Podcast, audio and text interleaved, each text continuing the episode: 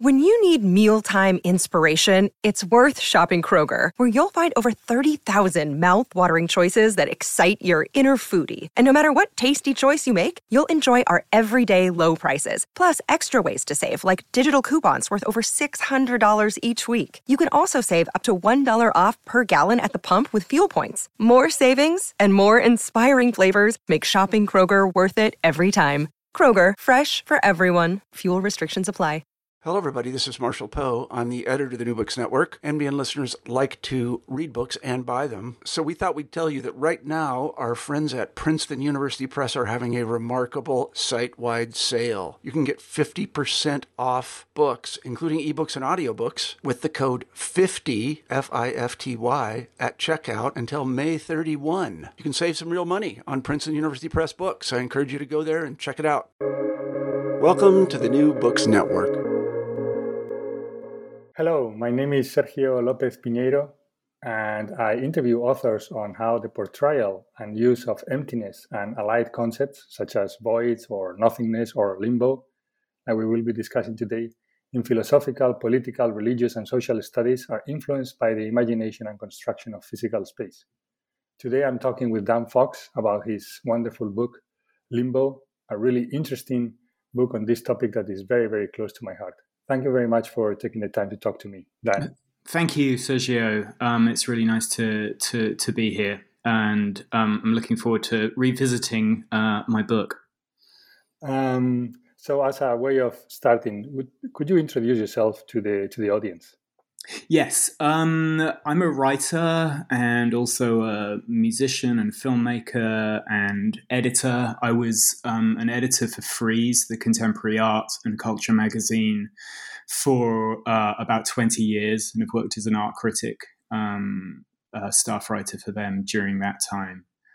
Um, that's that's my general sort of professional background. Great, um, and uh, you've written uh, at two books. Yes, yes. Limbo is the the, the second book uh, of the two I've written so far. The first one um, was published in 2016, and that was called Pretentiousness: Why It Matters, which was a, a sort of an essay that tried to sketch out some thoughts on what we mean when we call something pretentious and where that comes from, um, where our sort of um, suspicions and um, disquiet with the idea of pretension comes from. Uh-huh. Um, so today we will be talking about your second book, Limbo. And uh, the book is very, in my mind, very aptly described in its back cover as, and I quote, fusing memory, fusing memoir with a meditation on creative block and a cultural histor- history of limbo, Dan Fox considers the role that fallow periods and states of in-between play in art and life. End of quote. Could you could you expand a, a little bit more on this brief description to tell to tell me and our listeners a bit more about your book Limbo? Yes. Um, so after writing pretentiousness the book i just described which i felt you know had a sort of very clear um, argument and um, sort of set of um, issues that i wanted to to explore. Um, i set about working on my second book which originally was going to be um, a, a collection of sort of travel pieces. I think I sort of initially wanted to write, uh, nothing mm-hmm. to do with limbo whatsoever. And then um, uh, I hit a, a, a, you know a bit of a, a, bump in the road, as we all do. Where I'm in my you know personal life and um, uh, and what in retrospect I think was possibly a bit of professional burnout after after sort of 20 years of working on a magazine and I found myself totally unable to write, and um, I was, as they say, blocked. Um, and I, you know, I sort of didn't really know what to what how how to kind of go forward. Um, and so um, I kind of st- started looking at this great big roadblock stood in front of me and wondering, really, kind of sort of trying to think about it, trying to think about well, what does feelings, what, what, what is this um, feeling of being stuck or feeling like I can't sort of move anywhere um, creatively. I mean, I've always been really interested in ideas that um, seem sort of counter to the accepted sort of preconceptions of like the way we think about something. So, for instance, you know, with pretentiousness, this idea that pretension is a, necessarily a bad thing. You know, I kind uh-huh. of wanted to sort of break that open and look at well, what do, what exactly do we mean by that? You know, and uh-huh. Um, maybe there are aspects of that that are very helpful creatively. And mm-hmm. similarly with like this this idea of like feeling stuck or feeling trapped somewhere. Um, you know, in my years of working in you know uh, having a lot of dialogue with artists and writers and designers and all kinds of creative people one thing that always comes up is a feeling of being um, unable to to work. You know what happens when you're feeling exhausted? What happens when you go into the studio and it's just not working? The painting isn't working or whatever mm-hmm. your project is you're working on it's just nothing is clicking. You know what do mm-hmm. you do with that? And is there a way to maybe harness that as something productive? You know how do you get around that block? How do you how do you um uh think think your way through it? And then you know thinking about that uh, sort of a broader level in terms of our lives you know the, in in western culture we're we're we're always sort of you know, and th- I, I have to actually add the caveat that all this was done before the COVID pandemic. So mm-hmm. the book was written and, and, published before our lives were sort of upended by that. Um, but you know, Western society has this sort of you know, it's it's all about you know the, the personal journey. We're always going somewhere. We're always moving, evolving, growing. You know, there are all these sorts of cliches, uh-huh. um, these uh, cliches of, that, that, we apply to our our lives, which are all very mobile. And yet, everyone, every single person in their life has a moment or a period where things feel it feels like the field you know the field has gone fallow you feel like you, you you don't know where you're going. You don't know which way to turn. You feel a bit stuck in your job or a relationship or or or, or place in your life. And so I wanted to to to dig into that um, a little bit more. But um, so so so that's how the, the that's how the book the book kind of came about. Uh-huh. Uh, yeah, in the book you you this, you quote Geoff Dyer uh, saying that he preferred the expression writer's dread the expression writer's block, and that limbo is precisely that, at least in part. Yes, yes. I mean, uh, well, he's quite funny about that because he says that writer's block sounds a little bit, you know, kind of like a plumbing problem. That you know, if you, if you, if only you could just clear that blockage in the uh-huh, pipe, uh-huh, pipe, pipe, uh-huh. everything will be fine. But um, you know, it, writer's dread is is is is maybe a bit more apt. I mean, in my experience, I think one of the the curious things about writing, especially, is that it it's the one sort of creative discipline where I feel that people I know who do it complain about it more than they do say it's going well. You know, I've got friends who you know they're, they're artists say visual artists and they can't wait to get into the studio you know the next day or, or musicians i know who uh-huh. are like uh-huh. really looking forward to you know playing a, a concert or, or, getting into the studio doing whatever and i always feel that when i talk to my writer friends and i include myself in this everyone always sort of you know claps their hand to their forehead and goes oh i don't know i didn't really do i don't know how it's going it's you know i hate writing writing is really difficult you know it's the one sort of thing i think maybe because it's so close there's no space really between what you're producing you know you're not producing an object which is you know sort of outside your body. You know you're using language you're using the same material that you use to do everything uh, communications wise in life and you're using that for this creative task. And i think that that makes it you know particularly sort of um, particularly hard. So um, uh, you capture the atmosphere of the state of limbo very well in the book, in my mind, when you say, and I quote, limbo is border country in which you wait in uncertainty for something or rot in certainty for nothing. End of quote. And, and, you're already alluding to, to this, and this is well documented in your book in different historic and cultural um, uh, uh, moments limbo is generally seen as a negative condition. Um, and um, but nevertheless, you you point to opportunities or positive aspects that the state of limbo can provide. Um, you you say that limbo is a space in between cultural shifts, and uh, limbo can be a space of productive uncertainty or opportunity to world build. Can you can we talk a little bit more about this? Could you maybe like give us some examples about this situation? Yeah, I mean, you know, this is a sort of point in the book where I'm really, you know, um, thinking quite associatively and freely here. um, but I think, you know, if you use the metaphor of travel, um, uh, one is always, you know, you always have to, in order to get from point A to point B, there is mm-hmm. always going to be this sort of these points in between there you know where you know if you're on a plane from i don't know america to europe um, there's always a point like across the atlantic where the plane could turn south the plane could turn north it could go in any direction really. It doesn't because it's following a particular set of regulations or guidelines. Um, but there is this sort of space where well we could go in any direction as as as we go from point a to point b and I think that um, that for me is, is interesting. These points of transition culturally, I mean, when I say culturally, I think I mean maybe more specifically because this is the lens through which I look at a lot of stuff. You know, I think sort of artistically or creatively.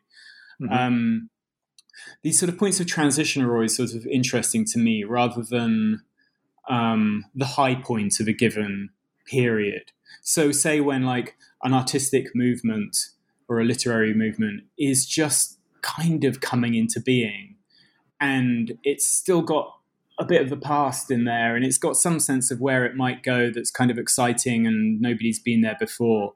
But it's at this point where there are no rules, there are no regulations. There's no one saying this is how it's done, and then there's no one copying that and you know um, sort of making ma- you know ultimately sort of very mannerist versions of, uh, of of something that's already been done there's this sort of uncertainty which can be very awkward um, but that um, awkwardness that awkward sense of trepidate trepidatious searching out i think is um, you know there's something there there is something productive in that i mean i mm-hmm. I, I, I, I use the, the the travel metaphor because um, the the origin of the word limbo comes from it comes from the Latin. I mean, it comes from actually sort of some languages older than that, which mean um, the kind of uh, the, the the point where the sea meets the land.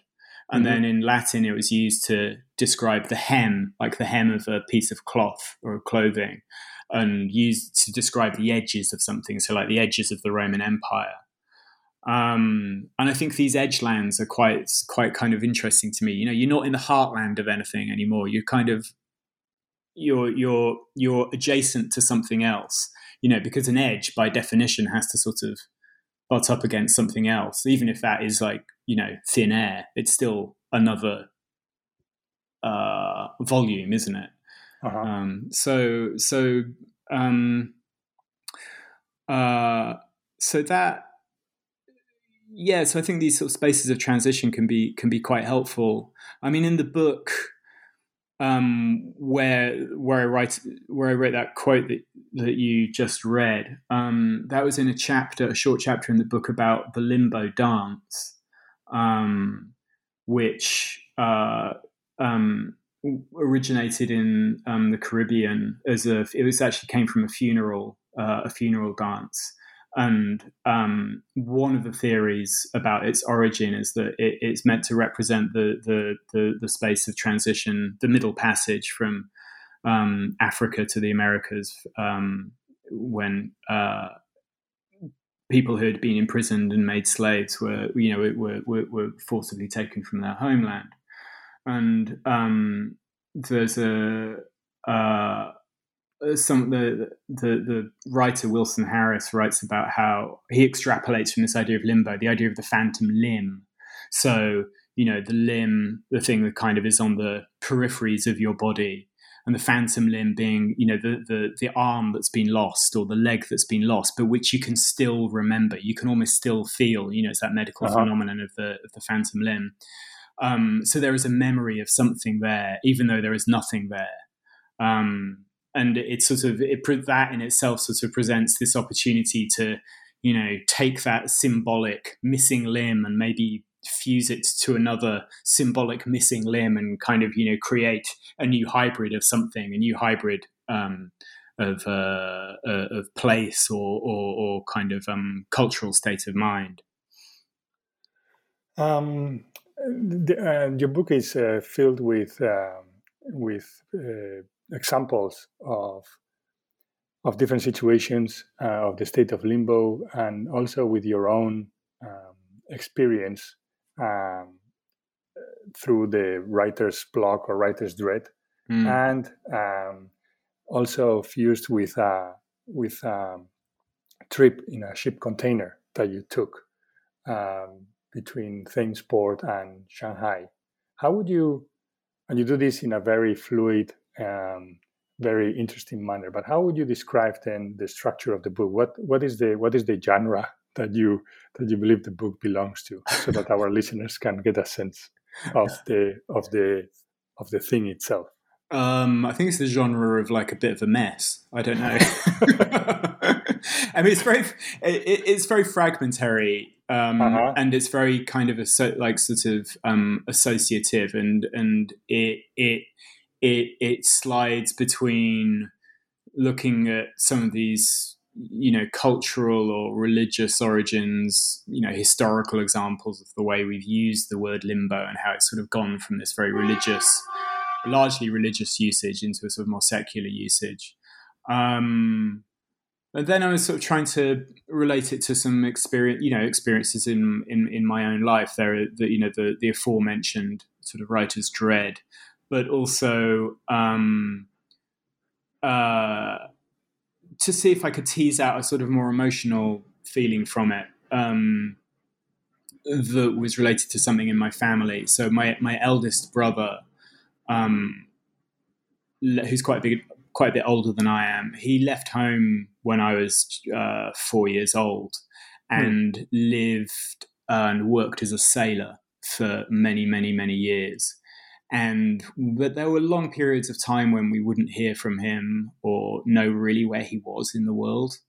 Um, and you know i've always been fascinated by his life um, even though we haven't really spent much time together. So partly one of the reasons why i took this trip on the container ship from the uk to china um, which was back in 2008 was just a way to sort of see if i could find some sort of point of connection with my brother's experiences. You know, I'd never taken a sea voyage before, and this mm-hmm. was like a you know it was like six weeks at sea on this massive sort of floating industrial um, piece of machinery, and it just sort of struck me that the ocean, which is this you know sort of vast wilderness, would was possibly an interesting sort of metaphor to to look at in terms of limbo. You know, because although it you know for the natural world it's it's teeming with life. There's a lot going on in the oceans but for humans who can't live there you know the oceans have generally been regarded as a place that you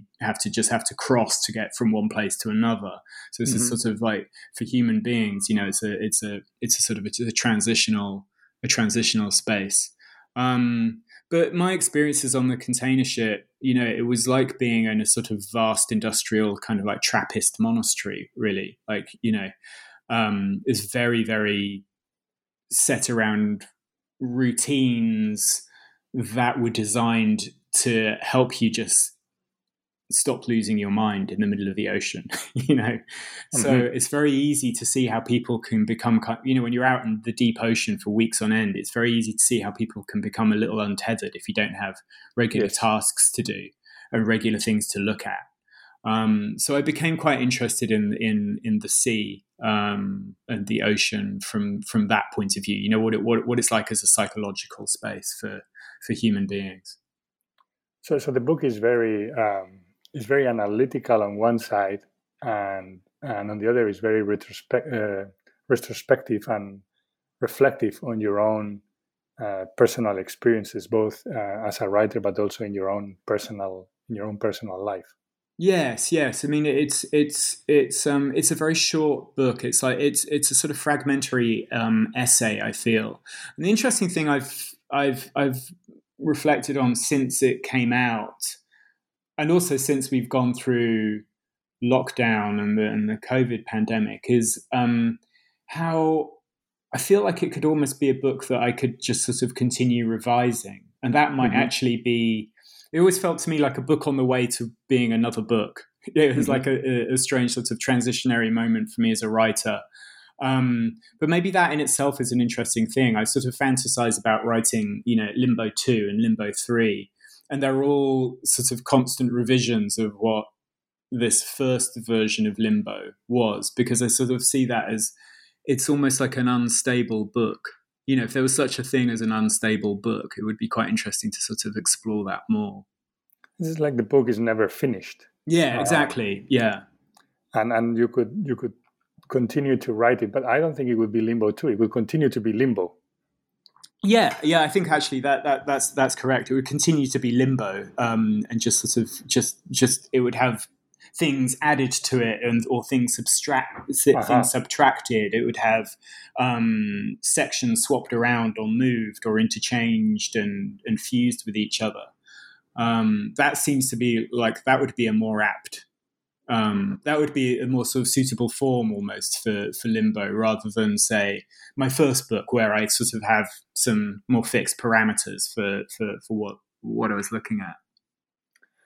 This is this is a very interesting question. This um, maybe state of uh, incompleteness, mm. um, um, and uh, I'm I'm interested in in the relationship between the term limbo and its spatial characteristics. Um, the state of limbo, you first describe it in your book very very early on, and I quote: "I imagine limbo as an extra, extraterritoriality without walls, without corners, windows, entrances, or exits. End, end of quote. And you go on to visualize limbo in many other ways, but your first description of limbo is that of a space. And I believe, I don't think that this is uh, unique to you. I think that this is actually mm. common to a lot of people. Why, why do you think that is? Yeah, I, I, I absolutely agree. I think it, that is how we conceive of it.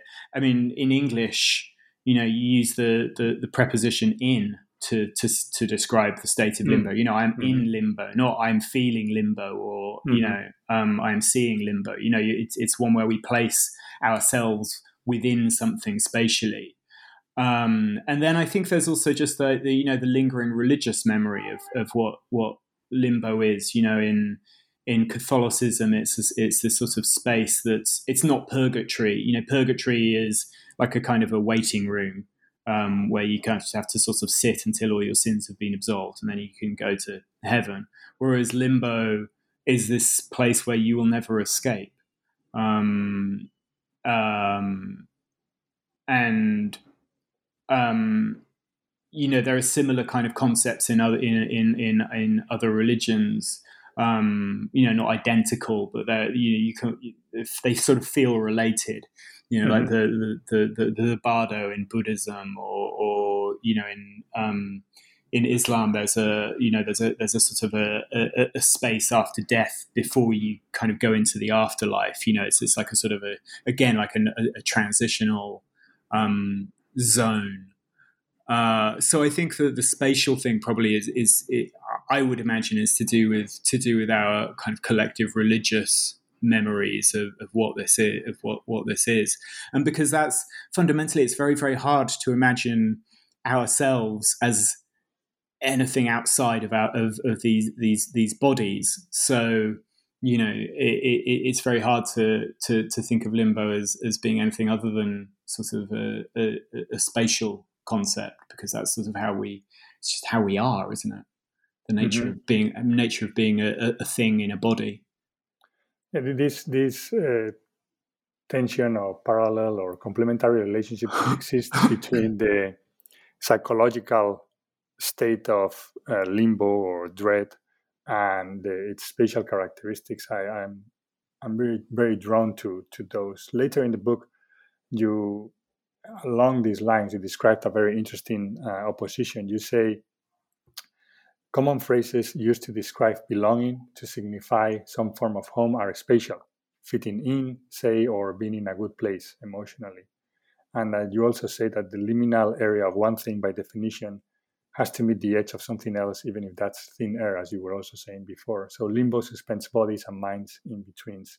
So I like this question. I was thinking about this. Is limbo the opposite of home? Um, can we describe it in that way? Um, I think that's a, that's a very interesting question because obviously, you know, home is a very mutable concept. You know, there is um, home is you know it can be described as you know the place where you live physically um, it can be described as um, you know just where you are in terms of like an administrative bureaucratic political sense you know that my home country you know mm-hmm. which is just sort of whatever you know passport you have you know if your if your country still exists or whatever um, you know because obviously if you're a refugee or you're stateless you know that that that's another thing entirely um, but then home is also a psychological state of mind you know i've um, you know i grew up in the uk but now i live in new york in you know in, in the usa and for me home sort of feels like a number of different things. You know, it feels there is a present day, present tense sense of home, which is New York. It's my friends here. It's the um, apartment I live in. Um, my partner. It's it's it's my work. You know, it, it's my everyday life. Um, and then there's a sense of home that I get. You know, when I go back to the UK, which is just this sort of sort of stranger, more kind of hard to describe emotional feeling of like recognition. You know, if like if I get on a bus back in my hometown, you know, and the bus driver sort of grunts at me, you know, I feel like I know exactly what that grunt means. You know, but it's like, but where, where does that come from? You know, it's this sort of like deep, granular understanding of like colloquialism or the shape of a milk bottle or what cars look like on the road, or the feeling of I don't know the the air in the autumn where I grew up. I don't know. It's, it's these sort of actually very very nebulous, or you know, almost quite sort of nebulous sets of affective um, phenomena and sensations and feelings um, that, that, that sort of feel very familiar, but mm-hmm. which nevertheless they're not part of my everyday life. So you know that's my personal experience of home but you know I, I, obviously it's a, it's a thing that kind of means a lot to different people so um, i'm not sure i can quite give an adequate answer to your question is limbo the opposite of home i don't think it's something quite as directly polar and mm-hmm. Um, sort of black and white as as an opposite Mm-hmm. Um, I think it's it's sort of it's it's shade you know as is apt for a word that means the edges. I think it's it's it's shading around the edges, isn't it? Mm-hmm. Mm-hmm. Um, a very interesting uh, question. Also, throughout the book, we we get to know, uh, let's say, that the the limbo seems to have or could have its own inhabitants. Um, and you talk about ghosts. and quiet spirits cannot be released from limbo unless an old misdeed or emotional injury is corrected. You write. Mm. You also talk about castaways. Uh, you define them as the luckless mariner on enforced retreat. And you also talk, obviously, about foreigners or amateurs, um, and the tension between a, an expert and an amateur as, as, a, as, a, as, as the grounds for defining foreignness. You say I quote, the expert or adult is unable to apply what he knows in a meaningful way to anyone outside his own mind, end of quote. So could, could you could we talk about these these characters that that appear throughout your book in different ways? Yeah, I uh, I mean generally we think of limbo you know limbo as an involuntary state of being. It's not something someone would choose to go into. You know, the idea is like once you get to limbo, uh, you really, really want to get out of it. Um, so you know, let's start with the ghost, for instance, because you know this sort of the, the, the, this relates to our you know our religious memory of, of of of what limbo is. You know, the idea of the ghost is is, is a spirit, it's a soul that um, is unable to rest. It's unable to kind of exist in whatever dimension we believe dead souls go to. Um, mm-hmm. And it's chained to the present because of some uh, uh, crime or, or, or, yeah, misdeed or injury. Um, and it, it, and you know a lot of ghost stories are uh, involve um, the spirit, you know, kind of being fixed to a particular place it's sort of changed to a particular place and you know it, it, has to be put to rest. So you know this is this is sort of going back to these spatial ideas isn't it? You know because we, we're sort of still thinking of the soul as you know this sort of ghostly human figure that has mm-hmm. to go somewhere. You know like it's like we can't we can't think of death as being a nothingness or a state of non-being you know, it's a very hard concept for, for us to sort of get our heads around. You know, it, it, it, and the idea of the ghost is this sort of almost reassuring idea that there is a continued existence for our loved ones, but it's just in in this sort of dimension next door. Um, you know, it's, it's like the sort of next door neighbors, but in a sort of spectral form.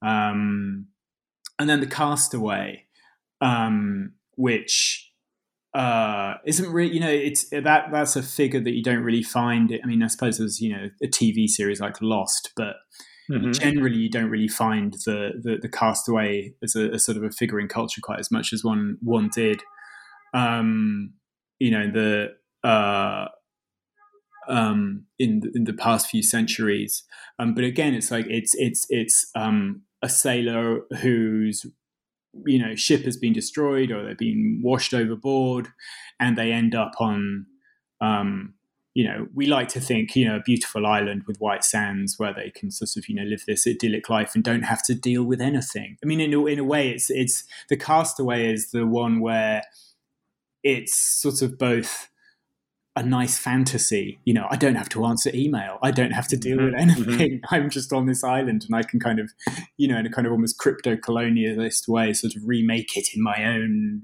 you know, uh, vision.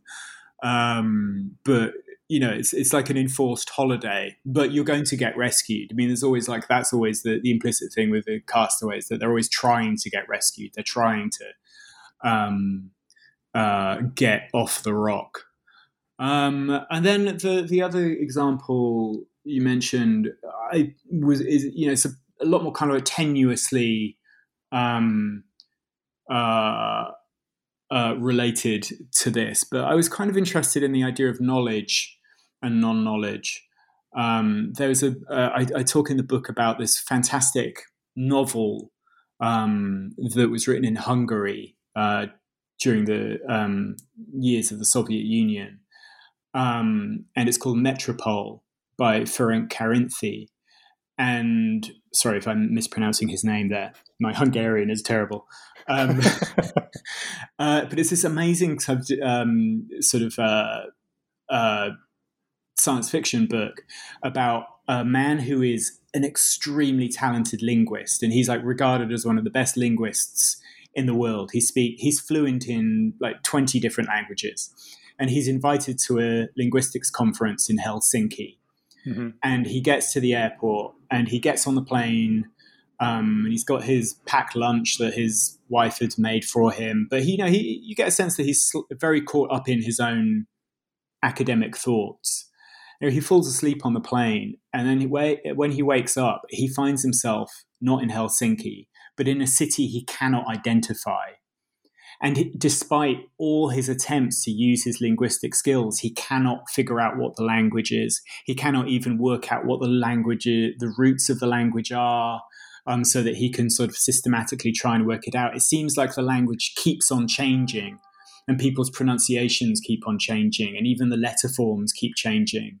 And it's this large, very very crowded metropolis, and he just he, he he's completely stuck, and none of his expertise works. So he's reduced to the state of, uh, of, of, a child.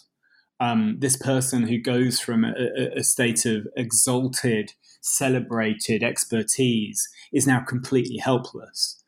Um, and I was thinking about that, you know, in terms of education and knowledge and how a degree, a qualification, is often, um, you know, it, it, signals how much you don't know, not mm-hmm. just how much you do know. You know, coming back to edges again, it's about it, it signals the limits of your knowledge mm-hmm. as well as the, the the, the full volume of your knowledge too. So, you know, it, it, no matter how many PhD, sorry, if I uh, say anything uh, in, uh, offensive here, but you know, the, no matter how many PhDs one gets, um, you're never going to know everything. Mm-hmm. Um, you know, it's and, and, I'm sure that's a sort of a horrifying idea to some academics, but um, uh, I but I'm interested in that. I'm interested in like the like the way knowledge is sort of defined, or, or also negatively as well as positively. So, so all of these inhabitants um, uh, of, of limbo they, they find themselves in these situations but they, they can never call limbo home in some ways right they, no. they always as you say wanted to live in some manner wanted to be rescued wanted to come out of it. Yeah. Yes exactly. Um, i wanted to ask you also about the relationship that exists in in the term itself limbo between its secular and religious origins. You've already alluded to this a little bit. Um, and then in the book, you ask, uh, I think rhetorically, you say, I quote, How do you define a secular nothing into which you can drop anything? End of quote. And the response to this is limbo, correct? I think so, yes. I mean, it, it, it, it's this. Um, uh, it's just this sort of. It's it's we're coming back to the sort of spatial thing. You know because it, it has no sort of defined boundaries or or anything you can kind of make it as large or as small as you wish and you can put anything into it. So i think by that rhetorical question what i meant was well what i then go on to describe in the book are, are all the kind of different secular uses usages mm-hmm. or or you know um, places that you find the word limbo. You know you find it in like 1940s pulp detective novels, and you find it in video games. I mean, there's even a, an entire video game called Limbo. Um, you know, you find it in yeah, just describing the the feeling of boredom you get when you're I don't know stuck in a, a, a an airport waiting lounge or, or stuck waiting in traffic or something like that. You know, it can go it can go from being a sort of a very, very huge, terrifying science fiction style concept that you find in a comic book through to just being something incredibly banal. Just a feeling of like, you know, just being um, in a, you know, being put on hold whilst you're waiting to speak to, you know, someone at your bank or something like that. You know, it's, it's, it's, it's as big or as small, it's as vast and sublimely terrifying and as utterly, utterly boring as you like and and at this moment in time it's it's i would say it's mostly or almost exclusively secular. It, um, it is yes. I mean there's this I, I mean i find this it's, it's almost funny it's almost as funny as, as it is absolutely tragic and awful. But um, in 2007 the vatican um, decided to abolish limbo. So this concept that they'd had for hundreds and hundreds of years, which was just sort of just to briefly describe it, there are two kinds of limbo in Catholic doctrine. There's um, the limbo of the fathers, which was basically a place where Old Testament prophets who were born before Jesus Christ lived um, went, and it's sort of like a, it's, it's, sort of often sort of you know. Um, it's you know they're they're there not through any fault of their own. It's just you know mm-hmm. they they existed before Christ and therefore um, were unable to be baptized. Um, and then there's Limbus Infantum, which is for children who uh, died before being baptized. And the idea with that was that they cannot enter heaven, um, but because they've not sinned, because they're only babies, um, we can't send them to hell. So we just have to sort of create this this kind of um, eternal crash for them to go and uh-huh. exist in. But they can't know paradise. But that doesn't matter because they didn't know what the concept of paradise is anyway. So how can you miss what you don't know? This was the sort of the justification. But it was like a terrible, terrible thing because um, you know so many people who lost children um, in in in the early stages of, uh, of infancy were then told who, were Catholics were then told by the Catholic Church like, well, I'm sorry, but your baby's not going to heaven. And you know, this is sort of very distressing for people who, you know, if they were invested in that faith in particular, it's an incredibly distressing, upsetting thing. So then for the Catholic church in the early 2000s to go, oh, it doesn't matter, it didn't exist in the first place. It just feels, especially for an institution that's um, got a lot of issues around child abuse, it just seems like a further psychological, emotional injury um, to me. But yes, I, I uh, to go back to what you're saying, yes, it, for the most part, it's in, almost in sort of it, its usages are almost entirely entirely secular now. And so, in, in the book, you you contrast the state of limbo as a state of suspension, you contrast this situation with the state of flow or the search for the optimal experience that exists uh, currently, as epitomized by maybe ideas of mindfulness, for example, or other other other such um, uh, ideas or trends. Um, but, but could the limbo, or do you think that the limbo could offer any kind of spirituality? That's a great question um, because I think the word spirituality obviously is a very very large word that encom- mm-hmm. encompasses encompasses very very many um, belief systems and emotions and and sort of relationships to of the self to the world and the universe. Um, I think it's I think it's important to have a number of uh, maybe one way of answering is I think it's important to have a number of different metaphors really but through which we can kind of think of ourselves in the world. You know this idea of like being in a flow state and optimizing ourselves and all these sorts of vaguely silicon valley-ish um, terms which relates to terms of like you know being on the move, growing, you know, all these these, these sort of seemingly positive um, ideas of constant change and realization and self-realization and self-actualization and uh, which are always these promises of potential um, there's sort of like a, a, a, a, kind of a lifestyle carrot, like sort of held mm-hmm. on a mm-hmm. stick, you know, just ahead of you for you to keep running towards. I think it's also important to kind of like have other other ways of describing feelings that we have in the world, and you know, it, feeling stuck, feeling like you're not going anywhere, like you, you're not moving in the world, is a very real one for a lot of people. And what is there that we can do rather than just say, "Oh, you've got to get on the go again"? You know, what, what what if there are things that we can kind of extrapolate from that state of being that might actually be positive? Um, you know, there's the there's the it's almost a cliche, but there's the great you know analogy of the farmer and the fallow field. You know, the farmer mm-hmm. a field you can't continue growing crops on it all the time because the nutrients in the earth in the in the soil will kind of get used up. So you have to let a field go, you know, on your cycle of crop rotation or whatever, um, so that the, the the soil can be replenished. So the empty field isn't necessarily a bad thing. It doesn't necessarily mean it's barren. Um, you know, I think that there are there. I, I, think there are spaces such as the ocean or the desert where you know we're told like you know the desert is like a, another thing that I think in uh, certainly you know in like sort of Western European culture it, it's like this this this thing that you're supposed to be afraid of. It's a, it's barren. It, there's no life there.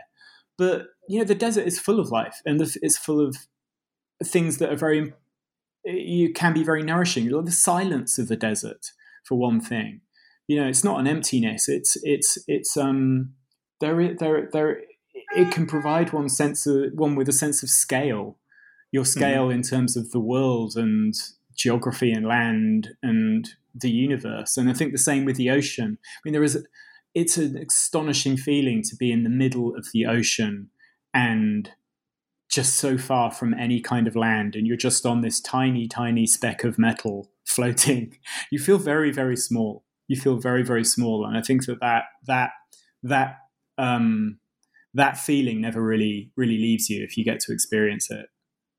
So that, could be that could be like a sense of maybe a certain a certain spirituality let's say that that that sense of feeling small or feeling um, maybe abandoned in certain cases that yeah. might that could maybe yes uh, i mean you know the, i mean I, I don't know i don't want to sound i i, I I'm very wary of, of getting a bit, you know, woo woo with all of this and sounding like a sort of like a, some terrible, terrible, you know, um, religious cult guru or something, you know, and telling people to embrace their inner desert or whatever. You know, I think I, I, I do not, I do not wish to come across like that. But I think it, if there is a way to harness something or harvest something positive from a, yeah, even a negative experience of feeling stuck, then I think that that can be you know, hopefully that's helpful to to someone somewhere along the line. Um, it, it's interesting that in some ways we've we've come back to the beginning of the conversation, Dan. So I want to thank you very much for for this opportunity to discuss your your wonderful book. Thank um, you, Sergio. Before before we leave, I I, I always like to ask, uh, what are you working on right now? Oh, thanks for asking. Yeah, I'm writing a novel right now. Um, uh-huh. And I, so, you know, I, have I've never written a long form piece of fiction before. I've written short form fiction, but never a long form piece of fiction. So, you know, I'm putting myself, uh, presenting myself with a, you know, a, a challenge, which is um, uh, a way of keeping myself on the move, I suppose. But the book is, the book is, I suppose it has some connotations with limbo and also pretentiousness. It's it's it's looking at an idea of what happens if someone abandons a life of creativity and decides to change track and do something entirely different. So it's about an artist who um, disavows their creative work. They disavow what they've made as an artist, and they go to become a, a high school teacher. Um, hmm and um, it's so that's the basic sort of uh, sort of setup for the book. But it's based on some things that I've been interested in, um, some stuff to do with my family, and we have a number of teachers in my family, and I sort of want to write about some of their experiences. But it's also tied in with some things that I've been interested in lately around exhaustion and burnout, and a feeling, say, at least you know, within the creative industries, that maybe the creative industries are not set up in a very very uh, equal way for a lot of people uh-huh. and why do they you know why why why should someone stay within it um, if they're feeling deeply unhappy with it and the, i think that there is a lot of stuff that i've been interested in especially over the course of the pandemic where um, but also before this where you know i'd find in the art world a lot of claims for what the what art can do in the world politically or socially, which don't really seem to kind of ever become realized or, or seem to actually play out in real life. And so there's a sort of fantasy of usefulness for the art world, which maybe doesn't really exist in the way that they think it or that it thinks it exists. And so I'm looking at the idea of like what it means to just sort of just leave all that behind and go and do something totally different with a life.